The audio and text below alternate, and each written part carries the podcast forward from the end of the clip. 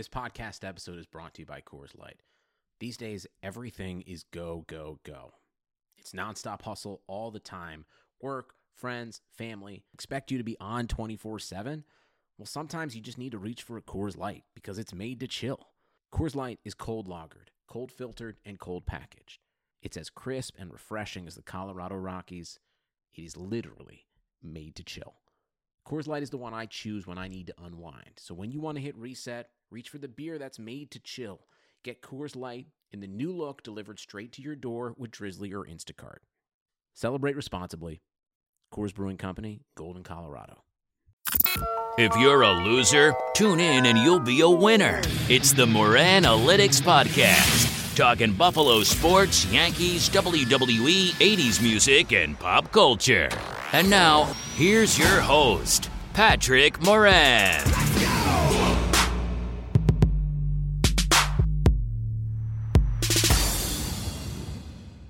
What's up, winners? Welcome to the Moran Analytics Podcast, episode number 73, coming to you from the Anchor Loop Studios here in sunny Bradenton, Florida. Today is Tuesday, November 27th, 2018. I am Patrick Moran. Coming up on today's show, it's another edition of Pat with Pucks with my good buddy, Tone Pucks. Let me tell you this too, right at the top. I'm going to save you some time.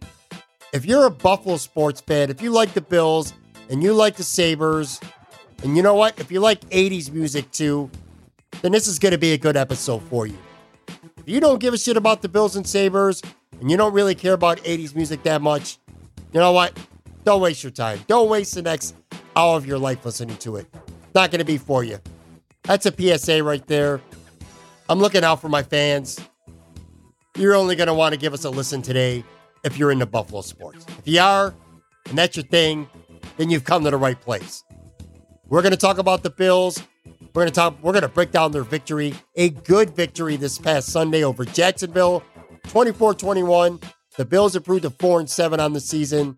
The Jacksonville Jaguars, Jesus, I mean, goddamn. What a tire fire they are. You think it's bad being a Buffalo Bills fan sometimes? Try being a Jacksonville fan where everyone and their mother, well, at least everyone and me, thought that they were going to the Super Bowl this year. I mean, worst case, a contender for the Super Bowl, dude, they're three and eight. Three and eight. They've lost seven in a row. And that defense that was supposed to be so great, Josh Allen kind of owned them. All right, sure. It was only a three point win. But you know what? Buffalo dominated much of that afternoon, a lot of it. By the way, that game got offensive coordinator Nate Hackett fired. It got Blake Bortles benched. So, yeah, we're going to talk about that game. We're going to break it down, talk all aspects of it. We're going to have a nice discussion about Josh Allen. And then we're going to turn our attention to the red hot, sizzling Buffalo Sabres. They've won nine in a row as of this taping. They may never lose a game again. They're just hot. They're playing great. We're going to talk about Eichel. We're going to talk about Dahlin. We're going to talk about some other Sabre stuff. And then we're going to hit on 80s music. The last couple weeks, I've been doing a top 10 from some week and some year of the 80s. This week is the top 10 songs for the week ending November 27th, 1982. It's a good list. I instantly remembered all the songs. If you're a fan of the 80s, I think that you will as well. So that's going to be fun. Going to get to that in a second. Before that, though, I'll tell you what. If you've been a fan of the Moran Analytics podcast from day one, you'll remember in the early days, and by early days, I mean a couple months ago, most episodes I used to have Moran Analytics MVP, Moran Analytics LVP, and then a segment called Terrible Tweets that was just so bad that it forced me to read it on the air and then respond to it. That's back today, folks.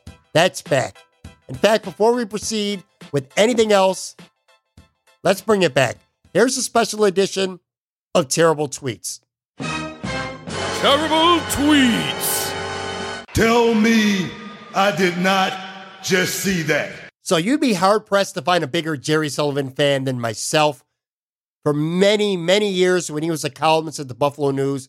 I considered his post Buffalo Bills game columns appointment reading. I look forward to them more than anything else. And it didn't matter whether I agreed or whether I disagreed with the column. It was just something that I needed to read. I wanted to know Sully's take on the latest Buffalo Bills game or whatever development was going on with the team.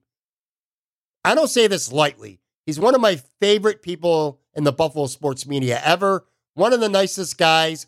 I've had him on this podcast. In fact, not only did I have him on, but I had him on for my 50th episode, which to me was a pretty big deal. Having that 50th episode, I wanted to have a pretty big guest and a good interview, and that's exactly what I did. I had Sully on, loved having him on, and I love Jerry Sullivan, but he had one of the worst tweets I've ever seen. And I don't know if he did it on purpose to rile people up. If he did, congratulations, it worked.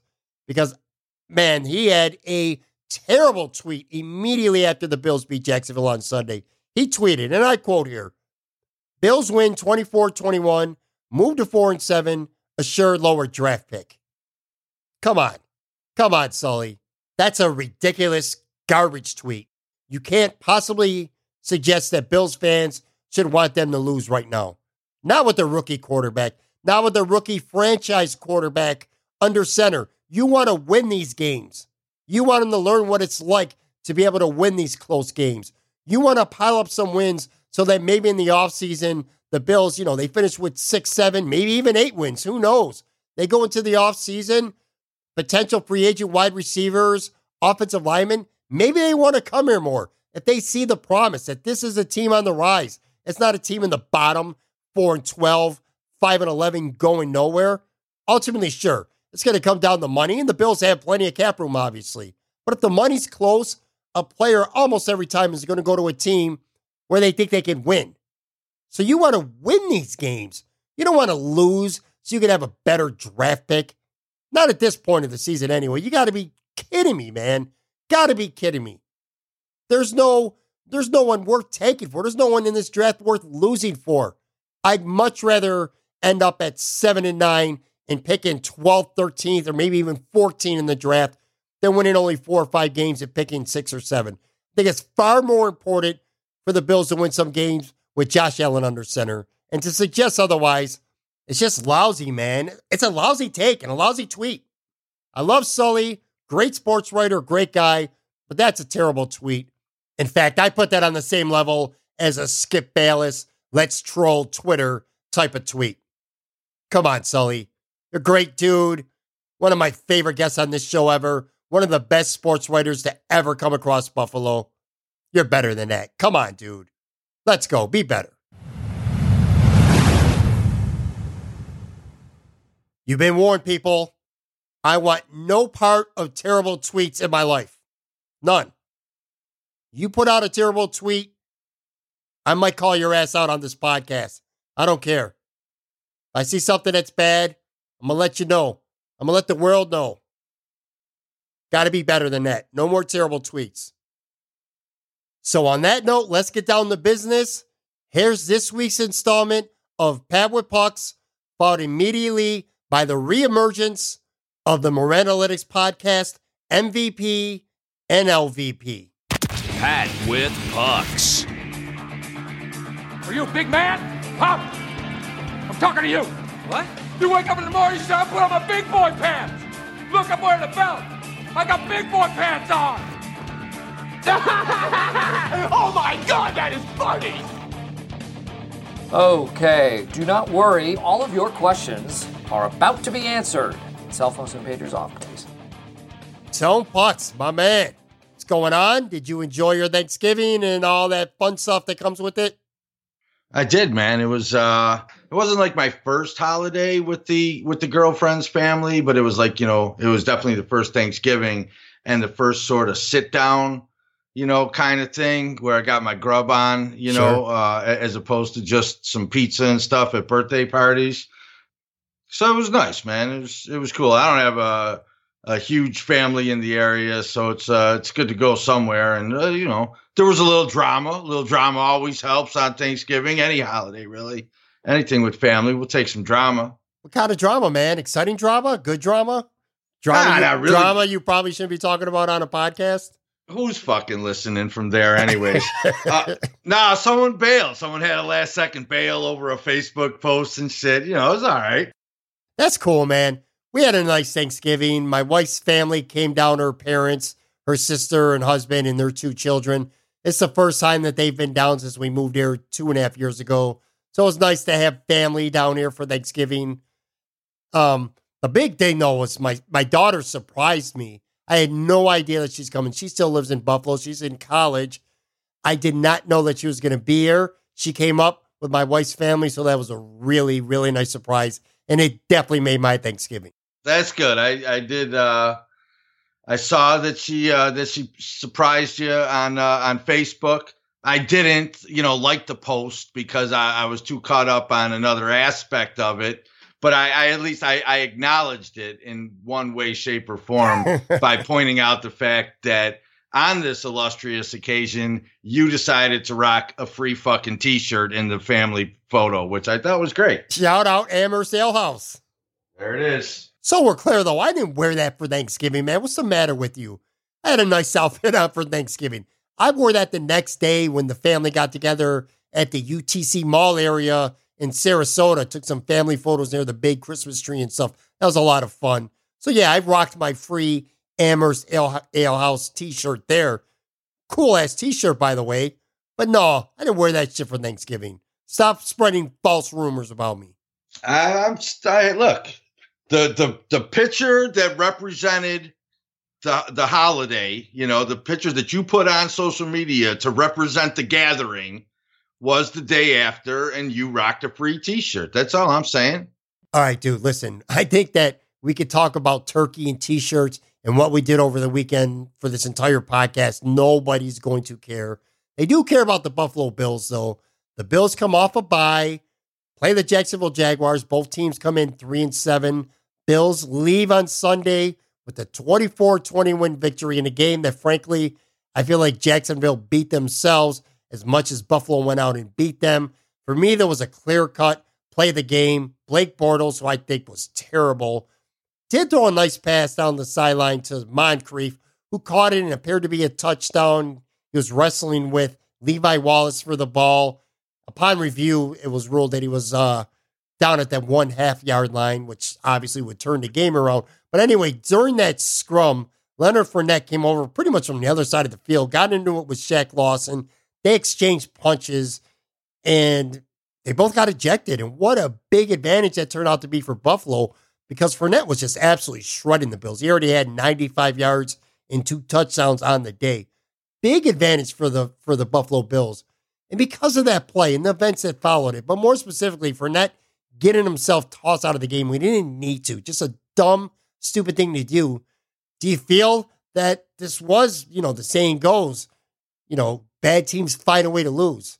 Well, the Jacksonville Jaguars are a bad team right now. They found a way to lose, or they found a way to lose, I should say. Do you feel like they went out there and they beat themselves on Sunday? I do. I think it speaks more to the fact that no matter how good the talent is, you know, up and down your roster, if you're terrible at quarterback or if you get terrible quarterback play, you could lose to anybody. And, you know, and I guess the reason why I kind of switched that from terrible at quarterback to getting terrible quarterback play is last year they didn't get terrible quarterback play. Somehow, some way, you know, they got pretty competent quarterback play from Bortles and they found a way to make him even worse, uh, you know, one season later. And I, I don't know that they're as good on defense as they were last year. Uh, I know some of the players are, are the same, Ramsey obviously and Calais Campbell, but you know some of the some of the other parts around them are not the same, and it's just it it really goes to show you how inconsistent it is uh, from one year to the next. You know, defensive performance can be, and how risky it is to build around a defense. You know, without having uh, at, at least an above average offense, and I think the Bills you know, were are kind of going down that same path, but they went and did something that Jacksonville didn't do, and that's they, you know, they went and got their quarterback when their you know, average to slightly above, maybe in some case people's mind or below in others, uh, average quarterback. Uh, and Tyrod Taylor just wasn't good enough. And Jacksonville didn't come to that realization. And now, uh, now they're going to be in the market, I, I would imagine. See, here's the thing about this game for me beggars can't be choosers right now. The Buffalo Bills need wins. In any way, a team like this year's Buffalo Bills could get a win, you got to take it. But having said that, this was not a fun game to watch. Very sloppy. Both teams played sloppy on offense at times. And especially, listen, that officiating, wow. Let me ask you this because you're a high school and youth football official. What are your thoughts on how this game was officiated? And for the record, there were 23 penalties that were accepted. There were more penalties. 23 of them were actually accepted, and that totaled 170 yards. And beyond that, numerous long discussions that seemed to kill the flow of the game as much as the flags did themselves. And also, I mean, listen, beyond the flags and, and the penalties, way too many, way too many long discussions with the referees. They look confused out there at times. Would you agree?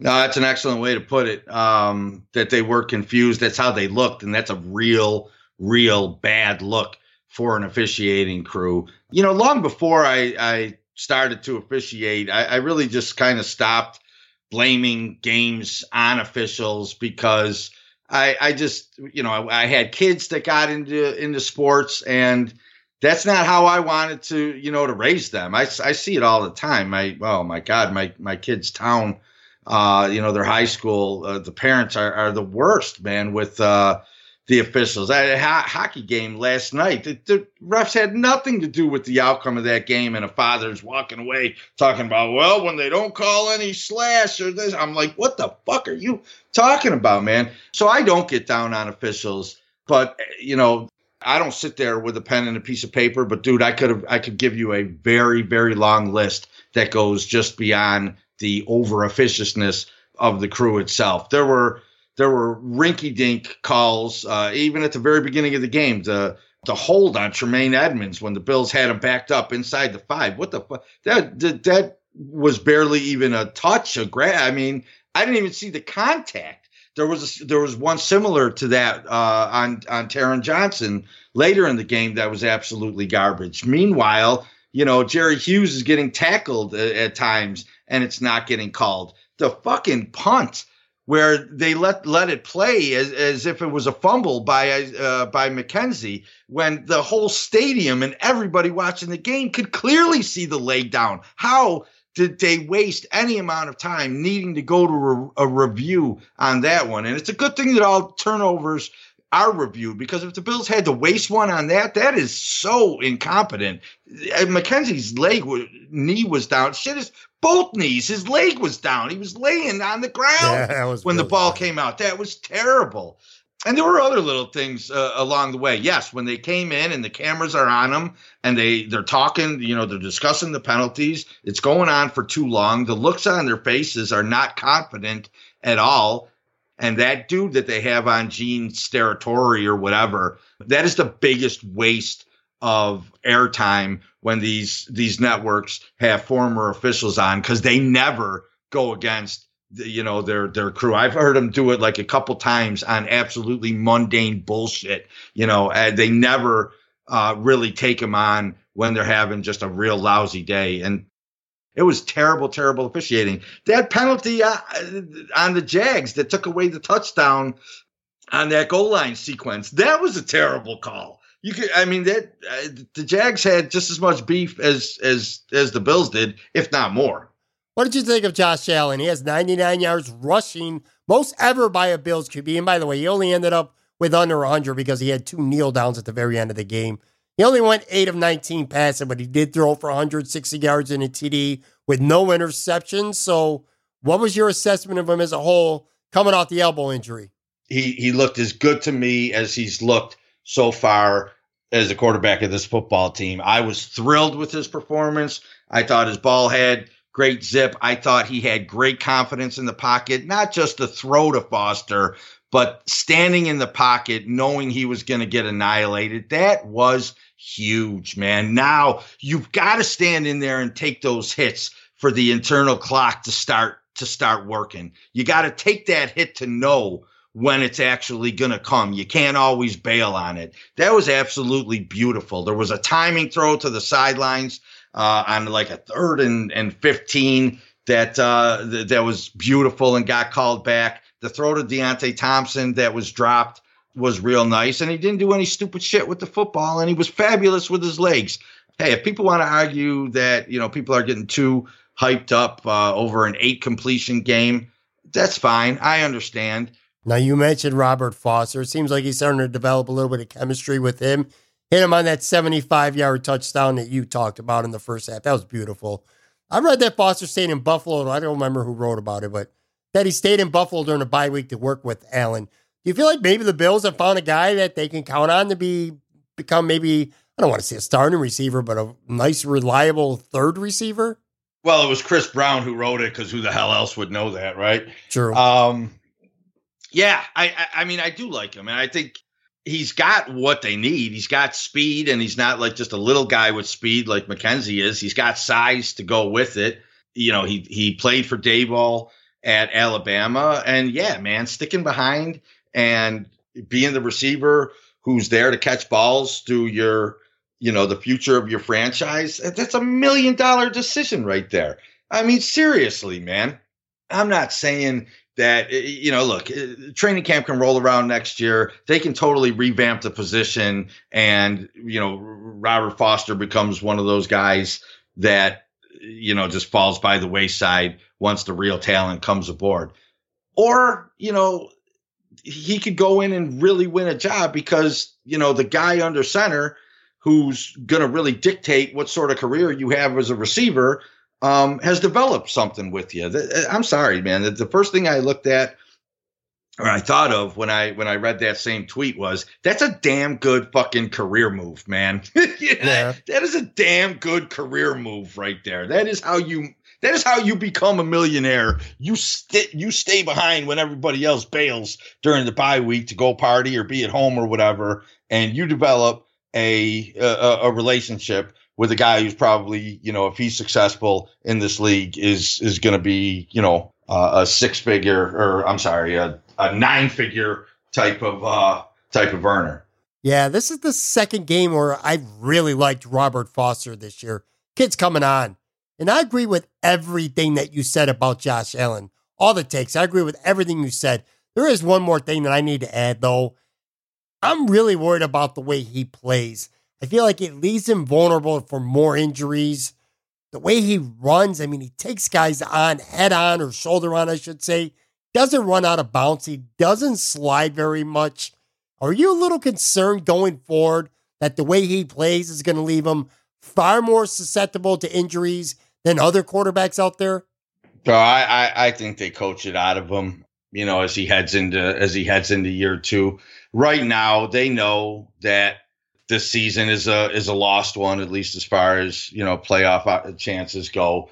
And they know that he is gaining the respect of his teammates and he's gaining confidence by doing that. He's got some swagger. Uh, you know, when he when he does that, I don't think they want to. I don't think they put the brakes on that quite yet. But I do think as they head into as they head into the off season and beyond, they are going to teach that kid how to get down. But when when yo as and I, I think he'll listen. He seems coachable. It's probably why they like him. You know why they liked him above a, a guy like Rosen, who they probably saw as defiant or whatever.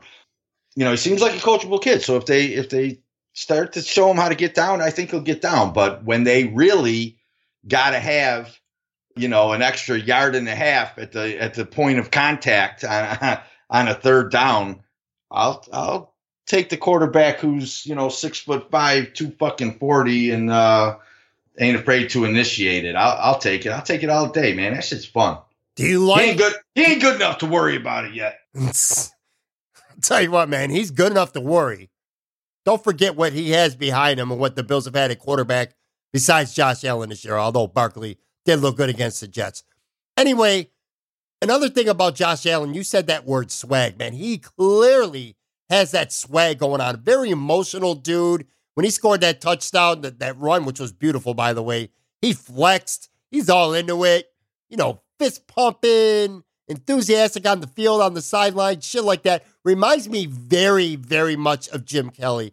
I don't know about you, but the enthusiasm and leadership and the fact that players seem to be gravitating towards him already, that's a trait that I really, really like about him. Is that something you agree with? Yeah. it just is, man. It just is. I give I give the kid a lot of credit. You know, that that that stuff that came out, you know, the night before the draft or whatever, could have really spiraled his early uh, uh, NFL career. And he did not let that happen, man. And he won that locker room over, and he did it by being the guy that you just said. Let me ask you one more Josh Allen question, and then we'll move on to a couple of other things. On Sunday night, I put on my Twitter a question for Buffalo Bills fans, asking them to find a quarterback, either past or present, to compare Josh Allen to physically speaking. And obviously, I'm only speaking physically. I mean, look, the guy's played what, six, seven games? He hasn't proven shit in the NFL. So to compare him to great quarterbacks in the past is kind of ridiculous. But I'm talking about the physical skill set that he has right now based on what we've seen from him as a rookie. And I heard some interesting replies. Um, Donovan McNabb was one. I've heard many Big Ben, some Daunte Culpepper. All those are interesting, but one that really caught my attention. I'm not sure who said it. Sorry, I can't give you credit, whoever, if you're out there listening. Somebody said John Elway. And I never thought of that before. I'm like, you know what? And again, John Elway is one of the greatest quarterbacks who's ever lived. I'm not comparing Josh Allen to John Elway in terms of thinking this guy is going to be the next John Elway. But what I'm saying, physically speaking, it does make sense. He's got that cannon arm just like Elway did. He's got that prototypical big size.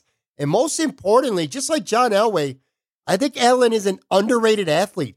He moves around that pocket, and when he gets moving forward, he's a lot better than I ever thought he would be. So, based on that, do you think a comparison physically speaking only to John Elway is that far off base? Uh, no, uh, you know, when it comes to the physical tools, he will be mentioned with guys that had some of the best physical tools this game has ever seen for the simple fact that he has every possible, he checks every possible box, you know, when it comes to measurables height, size, hands. You know, are you surprised strength. he's that? Did you know he was this athletic? Because that's what surprises me the most. There was a point to make that a point, you know, for at least for the people that once you know Buffalo became a very you know highly thought of potential landing spot for him. As much you know, every time someone would be down on him, or you know, because you, you heard a lot more bad than good leading up to the draft people would have to balance it usually to make you know to just make it not make it sound like they're just killing the kid and he's got no uh, reason you, you, know to to be an NFL quarterback. So it, it, it was oftentimes ba- balanced, obviously with the arm strength, but very few people would talk about him, even his detractors leading up to the draft, without mentioning the athleticism. But I guess it's one thing to hear it talked about. It's another thing to see a guy who drops back looking like fucking Drew Bledsoe and comes out of there looking like, you know, looking like Cam. Yeah. You know, I'm kind of blown away by it. What about Kyle Williams? I mean, I thought he would probably ride off into the sunset last year after being a key part of the team, breaking a 17 year playoff drought. But he resigns. I'm like, all right, cool. He'll be a rotational guy, you know, you know, maybe be a mentor to someone like Harrison Phillips. But this guy played another great game on Saturday. I think he's been one of the best Bills players on the entire team so far this year. I don't know about you, but are you are you stunned? I'm kind of blown away by it. I didn't see it coming. Blows me away right now. I guess I guess I'm going to have to wait to see some grades and and maybe some replays. Let me guess, from Joe B, right? Let me guess, of course, Joe B, of course. Yeah. Look, I don't. I just. I. I, I feel like Kyle, you know, mopped up some uh, some pretty good edge uh, pressure uh, today. I, I, mean, yes, he had he had good numbers, and yes, he's been good. He's the kind of guy who's not going to walk away, you know, a year too late. I, I, just, I just, so I'm not surprised. I already it, thought he, but was. I don't know. I don't know how good he's been this year. I, I think he's been everything that the Bills could could ask him to be in terms of part of the rotation. I, I, I just I'm stopping short of dominant. I think this team has been dominant on the edges, and I think they've been steady up the middle. And um, you know, and any any stats that are being you know racked up up the middle are are a product of what's been a very very strong uh, season on on the outside of that uh, that line. Well, At defensive end. I'll Four tell you. I'll tell I you mean, this much, deep dude. man. Dude, I'll tell you this much. This may have been the year, as you said, where I thought maybe he stayed one year too long, but clearly he hasn't. All right, so let's put a bow on this game. We haven't done this in a few weeks. MVP, LVP, Buffalo beats Jacksonville. Who you got? Who's your MVP? Who's your LVP?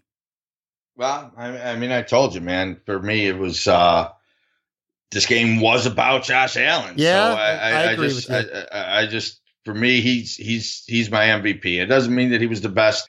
Uh, he was the best player on that football field, but it's enough to take home the uh, MVP. what about on the other end? analytics podcast. Um, man, I, ah, the LVP is the is the Zebra Crew. Man, we'll just we'll just leave it there. We've talked about them already. But there weren't any any bills that really disappointed me. You know, I'm sure uh, upon some film study, uh, we'll leave that to. I'm We'll looking that forward to the to film study. Uh, This ties into LVP. I want to know what level of responsibility middle linebacker Tremaine Edmunds has in all this because the Buffalo Bills could not stop the run. Jacksonville ran for 174 yards just in the first half, ended up finishing with, I believe, 224. And that's with Fournette not even playing in the fourth quarter. I have no clue on in the world why they just didn't keep feeding Carlos Hyde after Fournette went out. Whatever.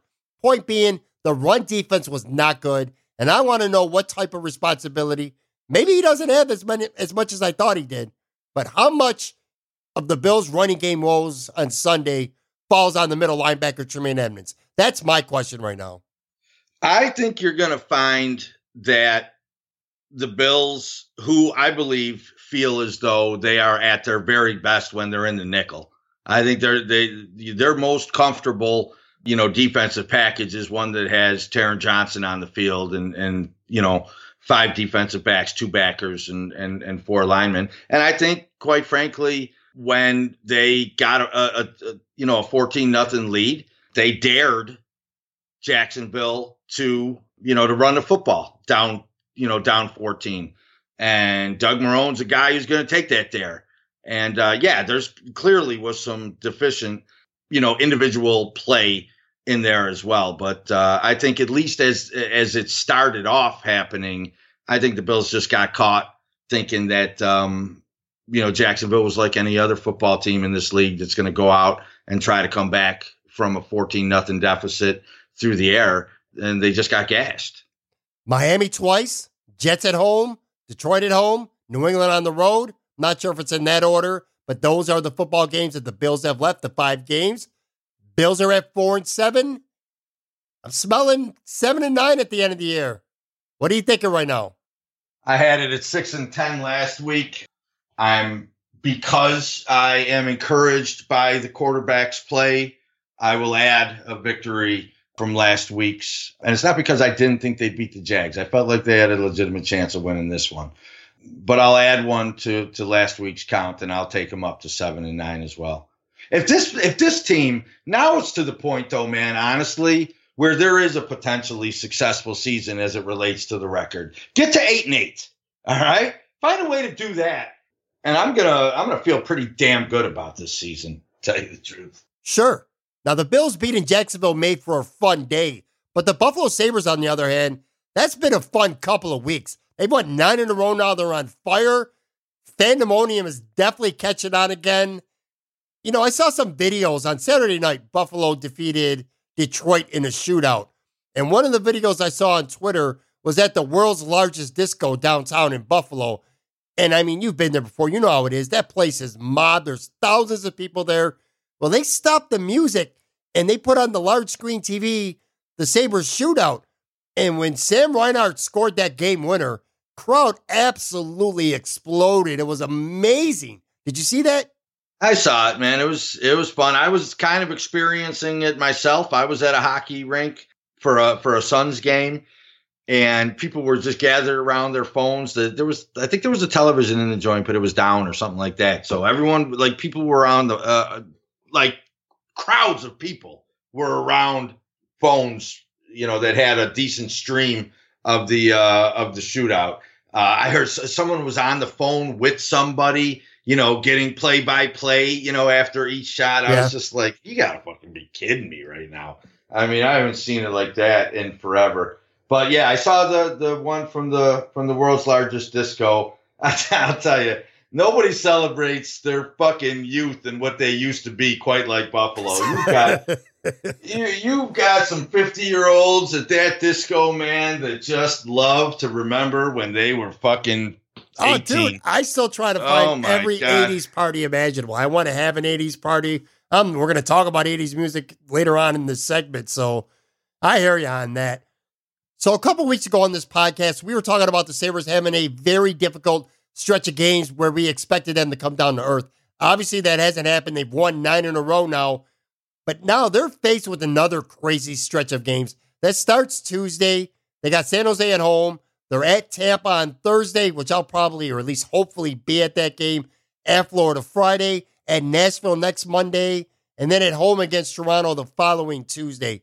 I mean, that sounds murderous. Like I said, we talked that same tune two weeks ago, and the Sabres proved us wrong. How serious should we be taking this team right now? And how serious should the rest of the league be taking this team right now?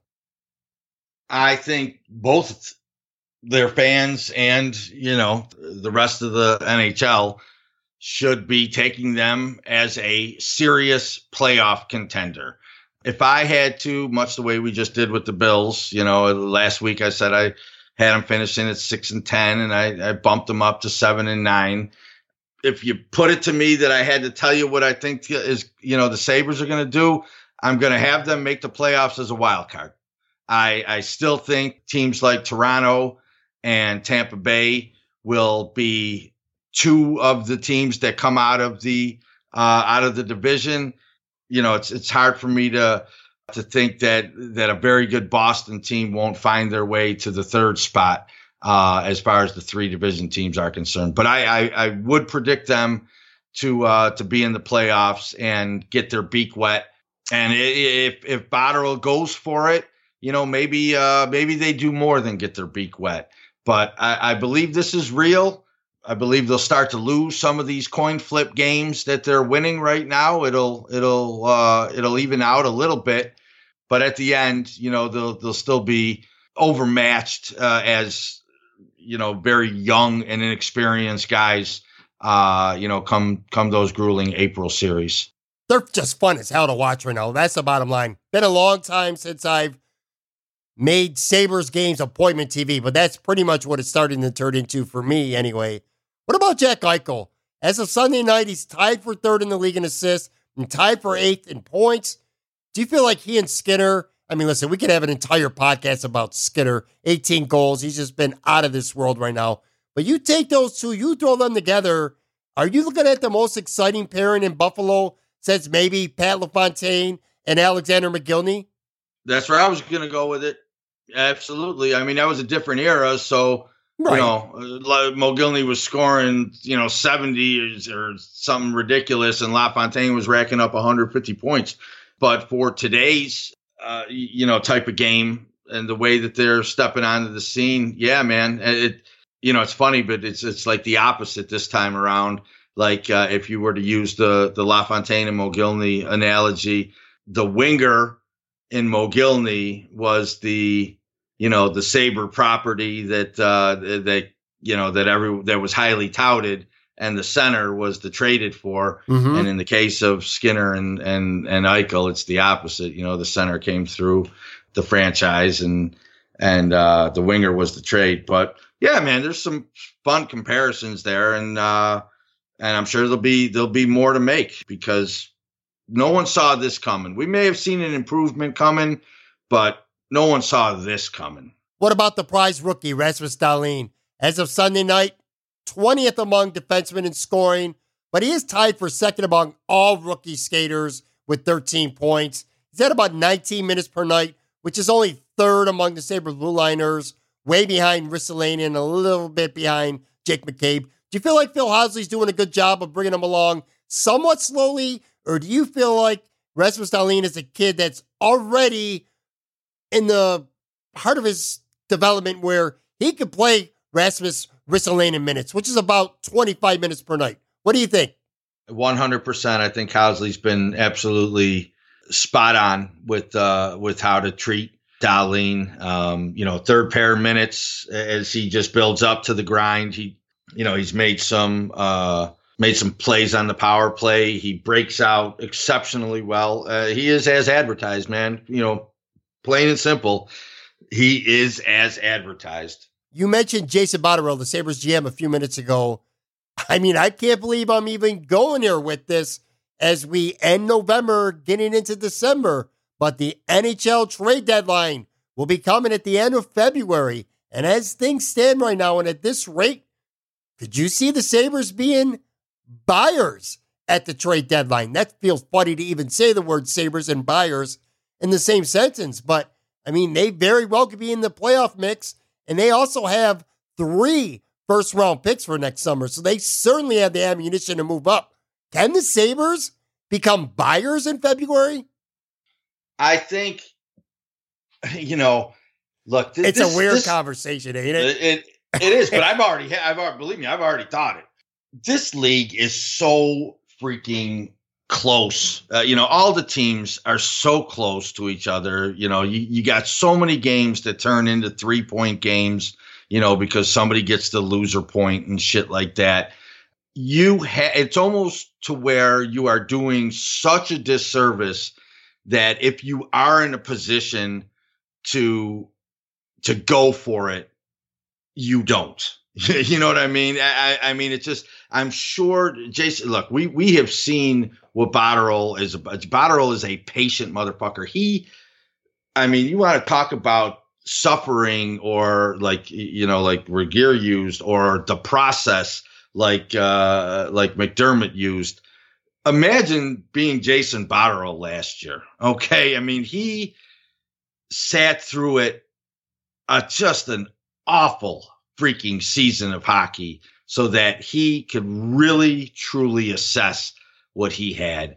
Dude is patient as hell. All right. And I doubt that he ever saw himself uh, in a scenario where he would be, you know, trading off those number ones that he acquired going into this season for some sort of, you know, he might have traded him off maybe in an off season or something like that. But in season trades because he just couldn't help but go for it. I don't think he ever saw it coming, and we're certainly not there yet. But you know, the parity in this league, and you know, just the the way you know the puck luck, uh, if you will, involved in uh, in success in this uh, in this sport. It's it's it's almost negligent, man. When yeah. you have the assets, all right, and you're on a fucking storybook sort of, uh, you know, you're in the middle of a storybook season to not go for it. You have to go for it. You have to go for it. No matter how young they are, man, you never know when you're going to be there again. You you've got to pounce. So if if they if they happen to be all right in in a uh, a playoff spot where they're you know one of the three in the division sort of thing, and they are clearly going to be in the playoffs, and now we're starting to think about what they could do once they got there boy, you don't you don't want to leave those fucking uh, those three number ones in your pocket in a, in a season like that. It'll be interesting to see unfold for sure. All right, let's switch gears as we've done the last couple weeks. Let's do uh this week in 80s music. And for this segment, we're going to do top 10 songs for the week ending November 27th, 1982, which was 36 years ago. looked it up real quick. Couple things that were going around the world back then. E.T., number one movie in America. Dallas, the top rated show on TV. Cal Ripken was named AL Rookie of the Year. Again, late November 1982. That put you at what, around 10 years old? Yeah, about 10. Yeah. Yeah, 10. I was born in 72, so I was 10. I was, you know, I was just starting to, uh, just starting to drink, probably. You know what I mean? that was, you know what I remember. I remember that I age. Only, I was only smoking a pack a day then. yeah, you know what though, man. On the west side, half the west side was probably smoking a pack a day, at least by high school, if not ten years old. All right. So anyway, here's what we're gonna do. We're gonna fly through the top ten songs, and again, week ending November twenty seventh, nineteen eighty two. Coming in then at number ten, and I really love this song a lot. Don Henley, "Dirty Laundry." Great song. Still in the. I'm telling you, it's in. It's in the. uh It's in the Spotify rotation. Number nine, "The Girl Is Mine." That's why you fucking picked this. This. Week. I did not, but I, obviously I love that song. Dude, Michael and Paul were the shit together. Number eight, Stepping Out by Joe Jackson. Not a very mainstream 80s song. It's on my list. It's on my playlist. Of course it is. Why wouldn't it be? All right, number seven, and this was a monster hit in the 80s. It was at seven this week. Man Eater by Hall and Oates. Was that when Man Eater was on its way to one or falling back from one? You know what? I, you know? I'd have to look. I, I, I Because don't know, to Man Eater was at like one forever, like that totally yeah. creepy fucking H2O album cover. Like that was a, great album. big- oh my god, yeah. that was a great album. Number He six. said, "Leave me alone. I'm a family man, and my bark is much worse than my bite." Number six, this was another song that I'm sure hit number one at some point. Mickey by Toni Basil. Absolutely hated that song, by the way, but that was number six. It must have been a good. There must be a story about a chick who dissed you or something behind that. Number five, I guarantee you. It Number is. It's Mickey from high school. That's why you hate that song. Uh, no, no, it's not. Number five, and I know you're gonna like this one. This is this has got you written all over it. Neil Diamond, Heartlight, number five. Turn on your hot lights in the middle of a young boy's dream. Don't make me up too soon. Boy, oh boy, you are a stunning vocalist. By the way, as you were singing, I did look it up. Man Eater was on its way up. It hadn't reached number one yet. Eventually, it would. Number four, this song was on its way down. This song also reached number one. A huge hit back then. Up Where We Belong by Joe Cocker and Jennifer Warnes. Oh, yes. Yep. Number three, Holding Still, was Olivia Newton John, Heart Attack. Dude, I fucking loved Olivia Newton John. My first obsession, literally my first obsession. She was my first real crush. Absolutely obsessed with Olivia. Yeah, uh, you and a lot of uh, you know, ten year old boys at the time. I think that uh, that really probably propelled that absolutely fucking terrible song to be number three uh, at any at any point in time. I mean, that is awful. Yeah, I hear you. She was so, so hot, though. All right, number two, this song held steady in the charts. Gloria by Laura Branigan. By the way, very underrated 80s song. Love that jam. Great song on the on the playlist. All right, and the number one song for the week ending November 27th, 1982. It was its second straight week on top. Our boy Lionel Richie with Truly. Oh, sorry, I was reading something. That's a good song. That's a good song. I probably should have broken the broken the lyrics there, but I've I've already given you two or three. That's enough for today. Yeah, we've had more than enough of your singing.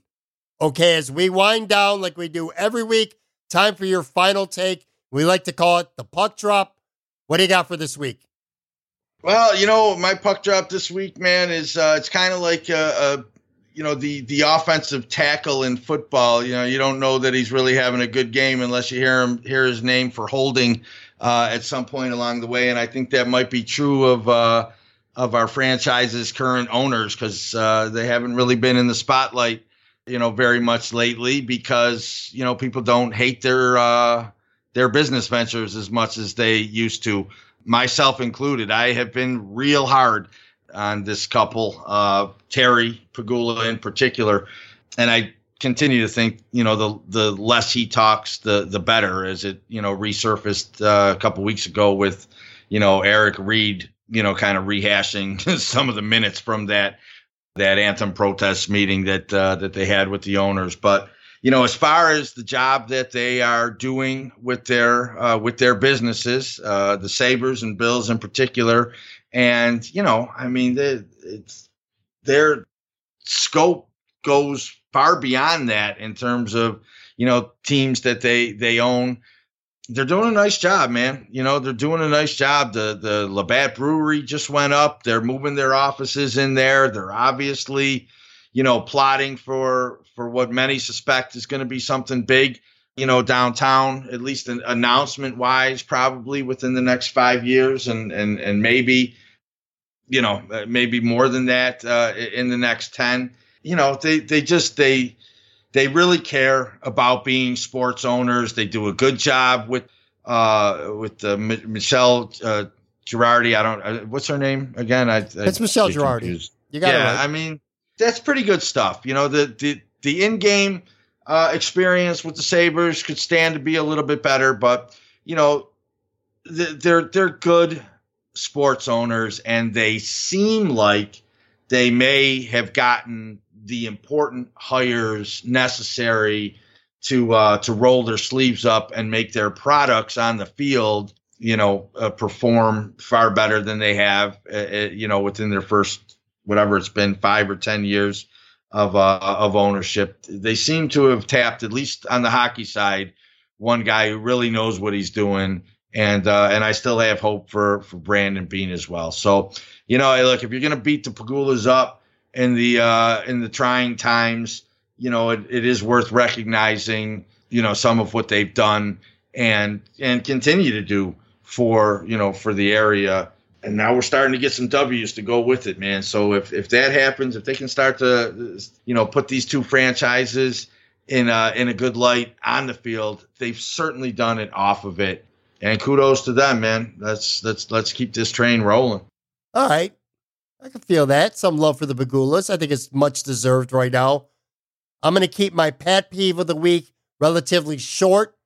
I cannot stand people, especially media people, who use the hashtag pay Jeff Skinner anytime they address Buffalo Sabres forward Jeff Skinner on Twitter. Cannot stand it. Look, I don't care if you're Terry Pegula, Kim Pegula, Jason Botterill, Housley, whether you're watching the game in the 300s, whether you're watching the game at the bar, everyone in the world already knows that Jeff Skinner is going to get paid massively sometime within the next few months or at worst during the summer. It's not a mystery. Everyone already knows it. I like hashtags. I use them myself, but be a little more creative when it comes to them. Pay Jeff Skinner has got to be the most rhetorical Twitter hashtag ever. And I just, I don't know, man. I absolutely hate it. So if you're out there doing it, please stop. Last thing, last piece of business here. As always, we end with the shout out. This week, my shout out is going to go to Washington Redskin rookie receiver Trey Quinn. He scored a touchdown on Thanksgiving against Dallas. And, you know, all, in an era where all these cool celebrations, I thought he had the best one yet. My favorite show of all time, The Office. He paid homage to it. And he also paid homage to the best character within a character, Michael Scarn. He did the Michael Scarn dance from Threat Level Midnight. Coolest touchdown celebration ever, at least in my book anyway. Tone, you got anyone that you want to give a shout out to? No. Dynamite drop in money. That broadcast school has really paid off. You are such a loser. Loser! You're a loser! Moranalytics LVP. So, if you want a textbook definition of what a scapegoat is, look no further than the Jacksonville Jaguars right now. I don't know if it's Doug Marrone or Tom Coughlin that ultimately made the call, But on Monday, Jaguars management made the decision to fire offensive coordinator Nate Hackett, clearly a scapegoat for all Jacksonville's woes this season. Jacksonville, of course, lost to Buffalo on Sunday. Their seventh straight loss and three and eight on the season. Uh, just a complete nightmare 2018 campaign. Of course, they came into the season expected by many to contend for the AFC Championship, including myself. Shit, I mean, hell, they were 10 minutes away from going to the Super Bowl last year. So it's been a very disappointing and underachieving season for Jacksonville. But why fire Nate Hackett? I just don't get that. It just feels like a big scapegoat move to me. Try to appease the fans by doing something. Just doesn't work for me. I mean, at the end of the day, is Nate Hackett the one that ordered Leonard Fournette to go running into the corner of the end zone and get into a fight with Shaq Lawson and get himself ejected? Is Nate Hackett the one that forced Leonard Fournette to get injured earlier this year and be without their best player? Is Nate Hackett the one who rolls into Doug Marrone's office every Monday and demands that the team continuously rolls with Blake Bortles, who's one of the worst quarterbacks, maybe the worst starting quarterback in the NFL? I mean, that dude's just trash. If you watched that Buffalo Jacksonville game on Sunday, you saw it. Just absolutely awful. And Bortles did get benched on Monday. Jacksonville announced that Cody Kessler is the new starting quarterback and Bortles would go to the bench. But he still got a job. Bortles still has a job. I don't know, man. For me, Nate Hackett is not the problem with the Jacksonville Jaguars right now. Nate Hackett's not the reason Jacksonville's 3 and 8. He's just a scapegoat. That's what he is. A scapegoat. Benching Blake Bortles on Monday, that's not enough. Doug Marrone, Tom Coughlin, whoever's responsible in that Jacksonville organization, whichever one of them made the decision that Nate Hackett should take the fall because Blake Bortles is the absolute worst. Runaway winner, Moranalytics LVP. Just stupid.